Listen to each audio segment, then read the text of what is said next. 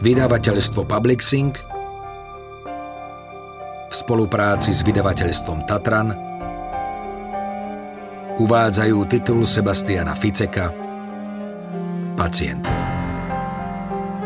Audioknihu číta Peter Kočiš. Preložila Mária Mlinarčíková. Kedy si som bol šťastný, aj keď iba vo sne. Ale bol som šťastný. Edgar Allan Poe Sny Prvá kapitola Prečo je tu tak chladno? Na to, že Miriam práve vkročila do pekla, bolo tu dole, v pivničnej kopke bez okien s vlhkými stenami, na ktorých sa držala čierna pleseň ako rakovina na pľúcach fajčiara, príliš chladno. Opatrne. Upozornil ju policajt a naznačil jej, aby pri vchode do kotol nesklonila hlavu. Ináč by sa udrala o potrubie odpadovej vody. A to mala Miriam iba 165 cm. Na rozdiel od tramnica, ktorý aj pri takej strašnej príležitosti vyzeral atraktívne. Široké plecia, vysoké čelo, štíhly, no svalnatý. Ako stvorený na titulku kalendára berlínskej polície, keby nejaký bol. Tu dolu sa mu v blond účese v štýle zase som nevedel zaspať, zachytával prach a pavučiny, lebo hlavu mal tesne pod stropom pivnice. Domček na okraji Grunevaldu pochádzal z 20. rokov minulého storočia. Vtedy boli ľudia očividne menší. A určite nie taký zlý, ako posledný obyvateľ tohto domu. Alebo predsa? Miriam prehltla a snažila sa rozpamätať na krstné meno milého policajta, ktorý ju vyzdvihol u nej doma a priviezol sem. Nie, že by na tom záležalo. Len sa chcela rozptýliť. No nič dostatočne nevinné jej nezišlo na um. Nie tu, v pivnici, ktorá páchla krvou, močom a strachom a smrťou. Tramnic uvoľnil červeno-bielu policajnú pásku v tvare X, ktorou forenzní technici prelepili prázdny rám dverí.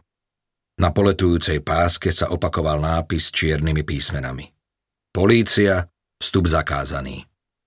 Ale Miriam to čítala ako Nechod ďalej. Nepozeraj sa tam. Počujte. Komisár si nervózne pošúchal rukou trojdňové strnisko na brade. Vo svetle zaprášenej pivničnej lampy vyzeral, ako by mal žltačku. Chcem vás upozorniť, že vlastne by sme tu ani nemali byť. Miriam chcela prikývnuť a zároveň pokrútiť hlavou. Nie, nemali by sme. No na druhej strane, áno, musím to urobiť. Čo v konečnom dôsledku dopadlo tak, že čudne mi klatelom. Ale áno, chcem to vidieť, vyhlásila. Povedala to, ako keby šlo o nejakú vec. Nedokázala pomenovať tú hrôzu pravým menom. Jej menom. Prekračujem svoje právomoci. Miesto činu ešte nie je uvoľnené a pohľad... Horšie než v mojich predstavách to nemôže byť. Odvetila Miriam sotva počuteľne. Prosím, musím to vidieť na vlastné oči. Dobre, ale opatrne. Varoval ju policajt po druhý raz a ukázal na schody pred nimi. Malé drevené schodíky jej sucho vrzgali pod teniskami. Tramnic odtiahol belavú umelohmotnú plachtu ako kúpeľňový záves.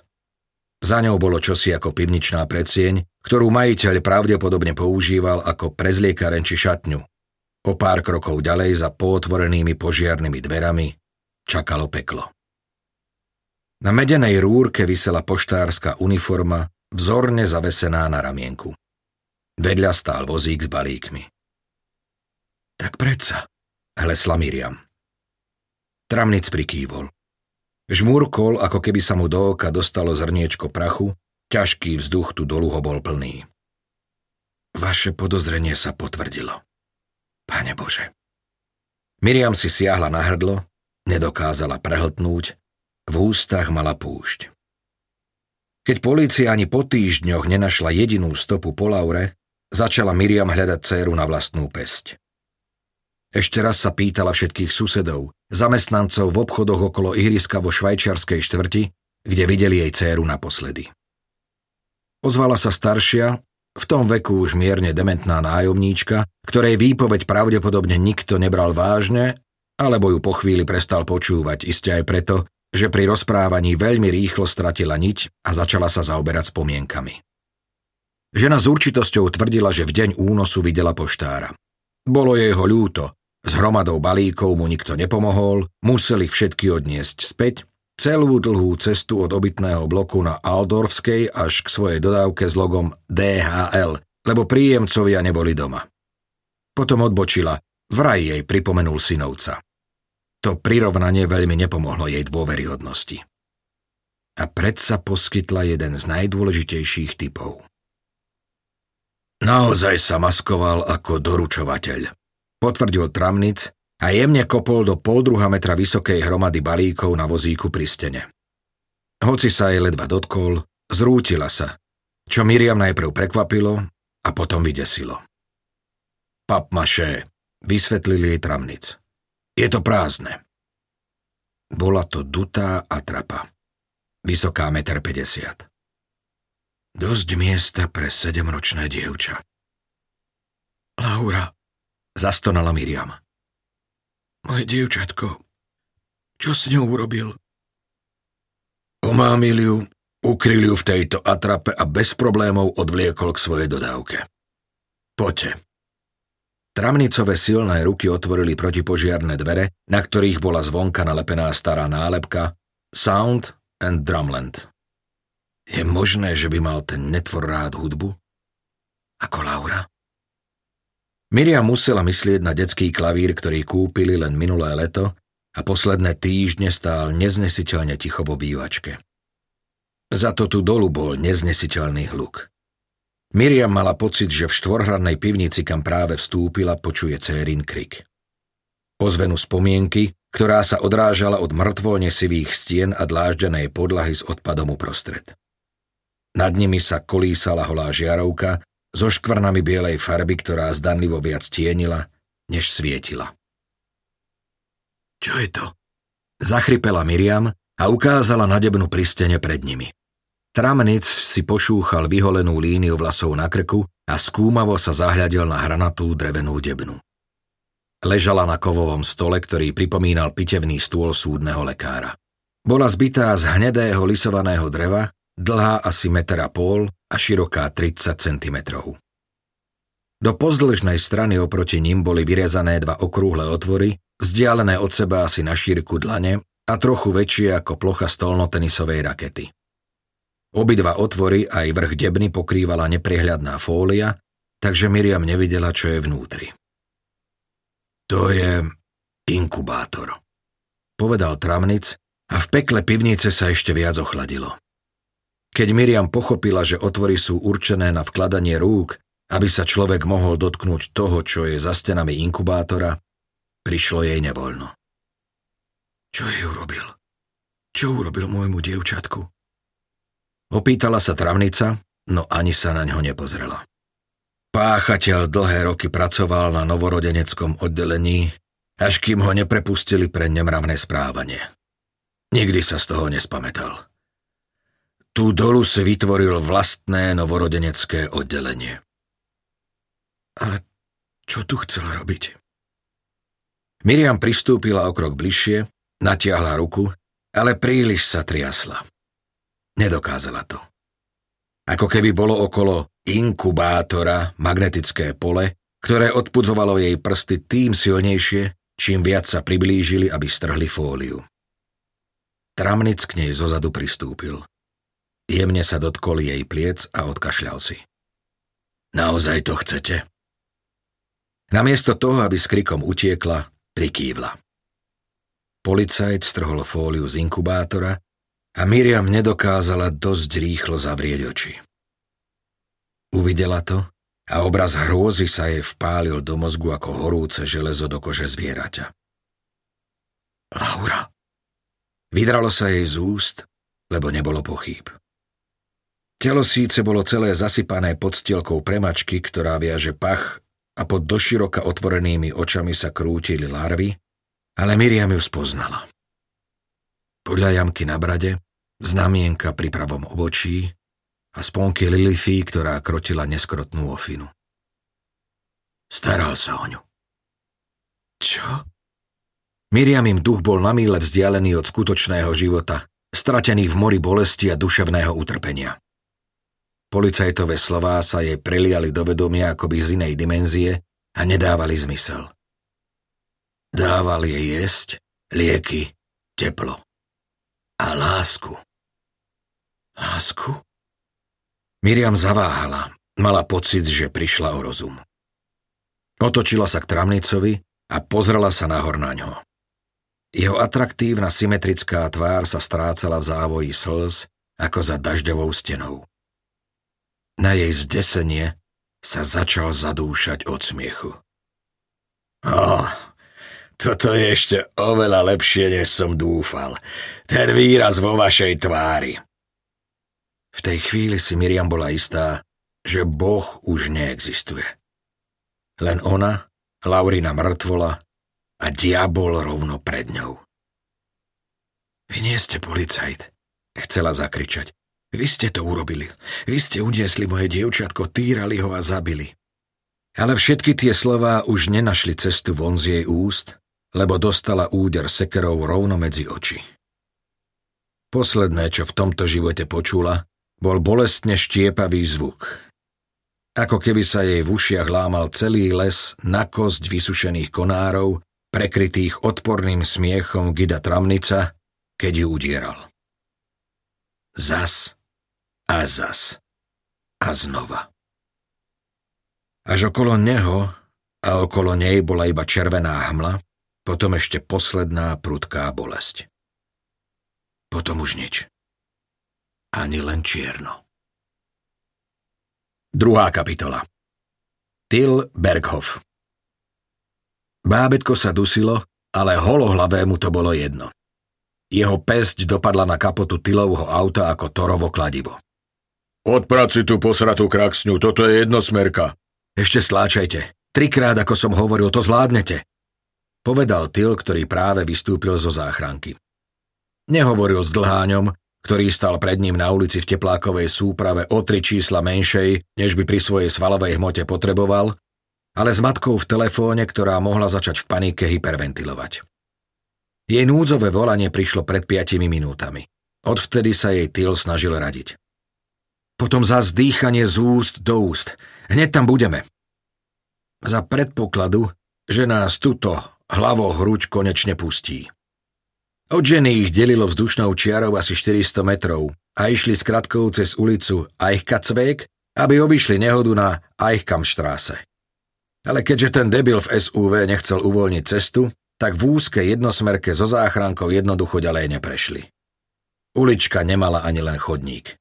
A tento chrapúň zjavne chcel právom silnejšieho donútiť záchranku, aby zaradila spiatočku. Zopakujem to už len raz a potom to tu bude plieskať, ale potlesk to nebude. Svalovec sa krátko obzrel k svojmu autu. Vnútri sedela červenovlasá vychrtlina a práve si maľovala kačičkové pery. Stojíš mi v ceste a ponáhľam sa. Tyl sa zhlboka nadýchol a na chvíľu spustil ruku s telefónom. Počúvaj. Čo si myslíš? Čo tu robím? Spýtal sa. Ukázal na záchranku, do ktorej idiot práve buchol pesťou. Maják na jej streche sa mlkvo krútil. Musím ísť na Dauerwaldweg. Teraz určite nebudem cúvať cez ten úzky lievik, aby si sa ty dostal na čas do fitka. Nebolo zriedkavosťou, že chodci sa stiažovali, keď vozidlá rýchlej zdravotnej pomoci parkovali v druhom rade ale toto bola aj na berlínske pomery celkom nová kvalita. Aj keď iba včera si v štvrti Lankvic našli na prednom skle lístok. Len preto, že zachraňujete ľudí, nemáte právo kaziť nám vzduch výfukovými plynmi. Na budúce vypnite motor, kým vyniesiete chorého z dobu. Starostlivý nahnevaný občan zjavne nedomyslel, že by zároveň vypli aj prístroje, ktoré pacienta s porážkou udržiavali pri živote alebo mu to bolo jedno. Tak ako hore svalov bolo teraz ukradnuté dusiace sa bábetko. Halo, ste ešte tam? Počul Tyl ustrašenú matku, zatiaľ čo sa hlavohruď približovala. Pritlačil si telefón k uchu. Áno, áno, ešte som tu. Pokračujte v dýchaní z úst do úst. Modrie. Bože, myslím, že... že... Nechaj tak, zvolal spoza tyla jeho partner. Aram vystúpil s príručným kufríkom z auta. Vráť sa, ja pobežím dopredu sám. Hej, počúvni tú čiernu hubu, zasmial sa holohlavý. Šup, šup, spiatočka. Vtedy sa to znovu objavilo. Mravčenie v prstoch. Varovný signál, ktorý vysielal mozog, keď Tyl už už išiel spraviť chybu. Tyl nevedel, či pretože ten primitív urazil jeho kurdského partnera, alebo či ani nepotreboval žiadny ďalší spúšťač. V každom prípade išlo o život 6-mesačného dojčaťa. Naposledy pocítil špendlíkovité pichanie v končekoch prstov, keď pred tromi týždňami zasahoval pri požiari. Zásah, po ktorom si vyslúžil disciplinárne konanie. Tyl bol hasič, člen zásahovej jednotky. Rotmeister s výcvikom záchranára. Vlastne ani nemal byť sanitárom tu na západe, skôr by mal bežať niekde v prvej línii s plynovou maskou a krompáčom do horiacej budovy. Vlastne. Príliš impulzívne správanie, latentná hrozba pre kolegov. Uvádzal psychologický posudok, ktorý mu vyniesol preradenie. Degradácia. Záchranár na juhozápade Berlína. A to všetko pre jednu prekliatú mačku. Ale čo mal robiť? Stará pani usedavo plakala, priznala sa mu, že chlpáč je to posledné, čo ešte má, takže opäť vbehol do plameňov v jej byte. Nakoniec mu kamož musel dobehnúť na pomoc. Chvíľu predtým, než vbehol do ohňa, pocítil známe mravčenie v prstoch. Varovný signál, aby zas neurobil nejakú hlúposť. Dnes povedal si teraz, ho počúvnem. Odhliadnúc od toho, že Tyl na tieto somariny nemal čas, patrila hlavohruď jednoznačne do inej váhovej kategórie. Nie, že by bol Tyl malý a útly, ale zo skúsenosti vedel rozoznať pouličných bitkárov a športových zápasníkov. V týchto disciplínach mal nad ním holohlavý jasnú prevahu. OK, múdrejší ústupy. Vzdychol si Tyl za hurónskeho rehotu primitíva. Nastúpil do záchranky a spustil motor so šteklivým pocitom v rukách. Zaradil rýchlosť a pokúsil sa prehltnúť hnev. Počkal, kým si aj idiot sadne do SUV. Potom šliapol na plyn. O pol sekundy neskôr zachytil kapotu. Náraz nebol dosť silný, aby spustil airbagy, ale keďže dlháň zjavne ešte nebol pripútaný, treskol hlavou o volant. Červenovláska zjapala tak nahlas, že ju Tyl napriek pískaniu pneumatík, asfaltu a triešteniu skla, plastu a chrómu počul aj cez dve čelné sklá, keď ju spolu s autom tlačil dozadu.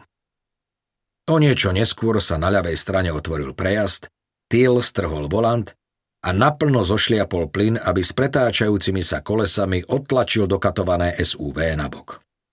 Pri tomto manévri utrpeli škody ďalšie dve zaparkované autá. Ale cesta bola konečne voľná a Tyl musel dupnúť na brzdu, aby nevyletel na alteale ako vystrelený šíp. Zastavil, otvoril dvere vodiča a na chvíľu sa otočil späť k Aramovi, ktorý v šoku nehybne stál na ulici pri kompletne zmasakrovanom SUV, odkiaľ sa práve snažil vyplaziť dláň. Nos mal zlomený, po tvári sa mu rinula krv a pôsobil omráčene.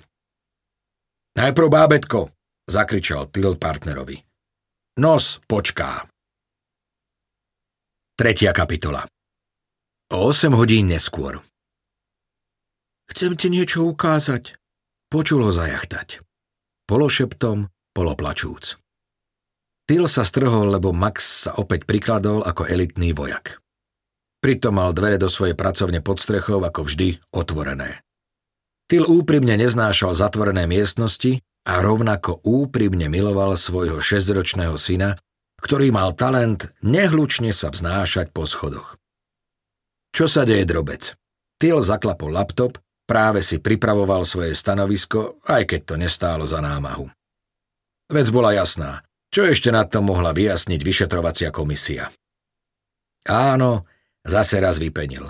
Áno, opäť sa správal impulzívne a nekontrolovane, tento raz dokonca pred svetkami, ktorí môžu potvrdiť, že mu preplo a občanovi zlomil nos, nehovoriac o škodách na karosériách štyroch aut, ktoré môžu byť státisícové. O pár minút na to zachránil bábetko, ale to bolo nepodstatné. Záchranka sa nepoužíva ako obrnený transportér, aby sa človek dostal na miesto zásahu. Prepustia ho. Najneskôr potom, keď si na jeho prípade zgustnú médiá a vykreslia ho ako záchranára v amoku. Môj Millennium Falcon je hotový. Syn niesol do pracovne sivú vesmírnu loď z lega ako svetú relikviu. To vyzerá super, pochválil ho Till, hoci si položil otázku, či je pedagogicky zmysluplné dať šesťročnému Maxovi skladať akurát nákladnú vesmírnu loď z hviezdnych vojen, vybavenú laserovými delami. Úžasné. Na obale bolo predsa napísané, že je to až pre deti od 9 rokov, dodal. Hoci vedel, že tieto vekové údaje sú často výplodom bujnej fantázie. Keby niečo, Povedal mu raz dôverne jeden vývojár hračiek, u ktorého hasili požiar v sklade. Budeme tvrdiť, že je to pre staršie deti. Potom si rodičia budú myslieť, že majú doma malého génia. Vidím Hanna Sola. A to je Čubaka? V kokpite máš dokonca Luka Skywalkera. Fíha, všetko super. Tak prečo plačeš? Max potiahol nosom a okúňal sa. Mama, povedal napokon. Čo je s ňou? Povedala, že nesmiem. Čo nesmieš? Jej to ukázať. Tyl sa usmial a postrapatil mu husté hnedé vlasy, ktoré zdedil po matke Rikarde. Rovnako ako plné pery a dlhé myhálnice. Napriek tomu väčšina ľudí tvrdila, že syn sa podobá na ňo, čo muselo súvisieť iba s veľkými hnedými očami, ktoré vyzerali vždy smutne, dokonca aj keď sa usmieval. Myslíš Anne? Tyl sa pozrel cez okno na galérii. Na strechách susedných domov sa kopili masy snehu, čo napadal v Bukove včera v noci. Dievčinka od susedov bola Maxova prvá láska a bola naozaj nádherná. To Tyl musel uznať. Bola aj múdra, milá a zdvorilá v podstate dokonalá nevesta, nebyť drobného vekového rozdielu. Anna mala 17 a pripravovala sa na maturitu, zatiaľ čo Max chodil ešte len do prvej triedy a chcel sa stať hasičom. Ako jeho otec. No Anna aj tak pristúpila na túto hru. Keď na ňu Max zalúbene hľadel, občas mu dovolila, aby ju objal a dokonca odpovedala na jeho neohrabané ľúbostné listy. Vždy, keď stretla Tyla, pozdravila ho Ahoj, svokrík! A aby Maxovi nezlomila srdiečko, zatajila mu, že mladý muž, ktorý po ňu občas prišiel na motorke, je jej priateľ. Anna je doma? spýtal sa Tyl. Max prikývol. A mama povedala, že k ním nemáš ísť? Veď ja jej to chcem len na chvíľu ukázať. Hej, chápem. Určite sa poteší. Till rozmýšľal, ako sa z toho vymotať, aby sa nedostal do problémov on. Jeho potreba hádok a slz bola dnes naplnená. Po všetkom, čo sa udialo, túžil po harmónii. Napokon sa opäť rozhodol pre zlatú strednú cestu, ale nebol to dobrý kompromis. OK, drobec, dohodneme sa takto. Vyčistíš mačací záchod a za odmenu môžeš ísť na chvíľu k Anne a ukázať jej Millennium Falcon. Čo ty na to? Max prikývol a Tyl mu z líčka zotrel poslednú slzu a ťapol ho po zadku. A povedz mame, že hneď prídem a porozprávam sa s ňou. Ako poznal Ricardu, minimálne hodinu sa s ním nebude rozprávať, pretože opäť raz obišiel jej výchovné metódy. Toľko k túžbe po harmónii. Určite mala dobré dôvody, prečo nechcela, aby Max krátko pred zotmením ešte raz šiel von, aj keď len k domu, kde bývala Anna po najbližší roh tu na ich ulici. Už teraz nás stavia proti sebe. Vyčítala mu často a mala pravdu. Tyl jednoducho nedokázal synovi nič odoprieť a keď pred ním stál v slzách a pozeral sa na ňo ako opustené šteniatko, už vôbec nie. Niekedy mal pocit, že Ricarda si prijala Emiliu ako druhé dieťa, najmä preto, aby Max neostal jedináčikom, ktorého by mohol ešte viac rozmaznávať. Max, na najvrchnejšom stupienku schodiska na galériu sa syn k nemu ešte raz otočil. S obavou v očiach že otec si dohodu predsa len rozmyslel. Áno, oci. Aké je heslo?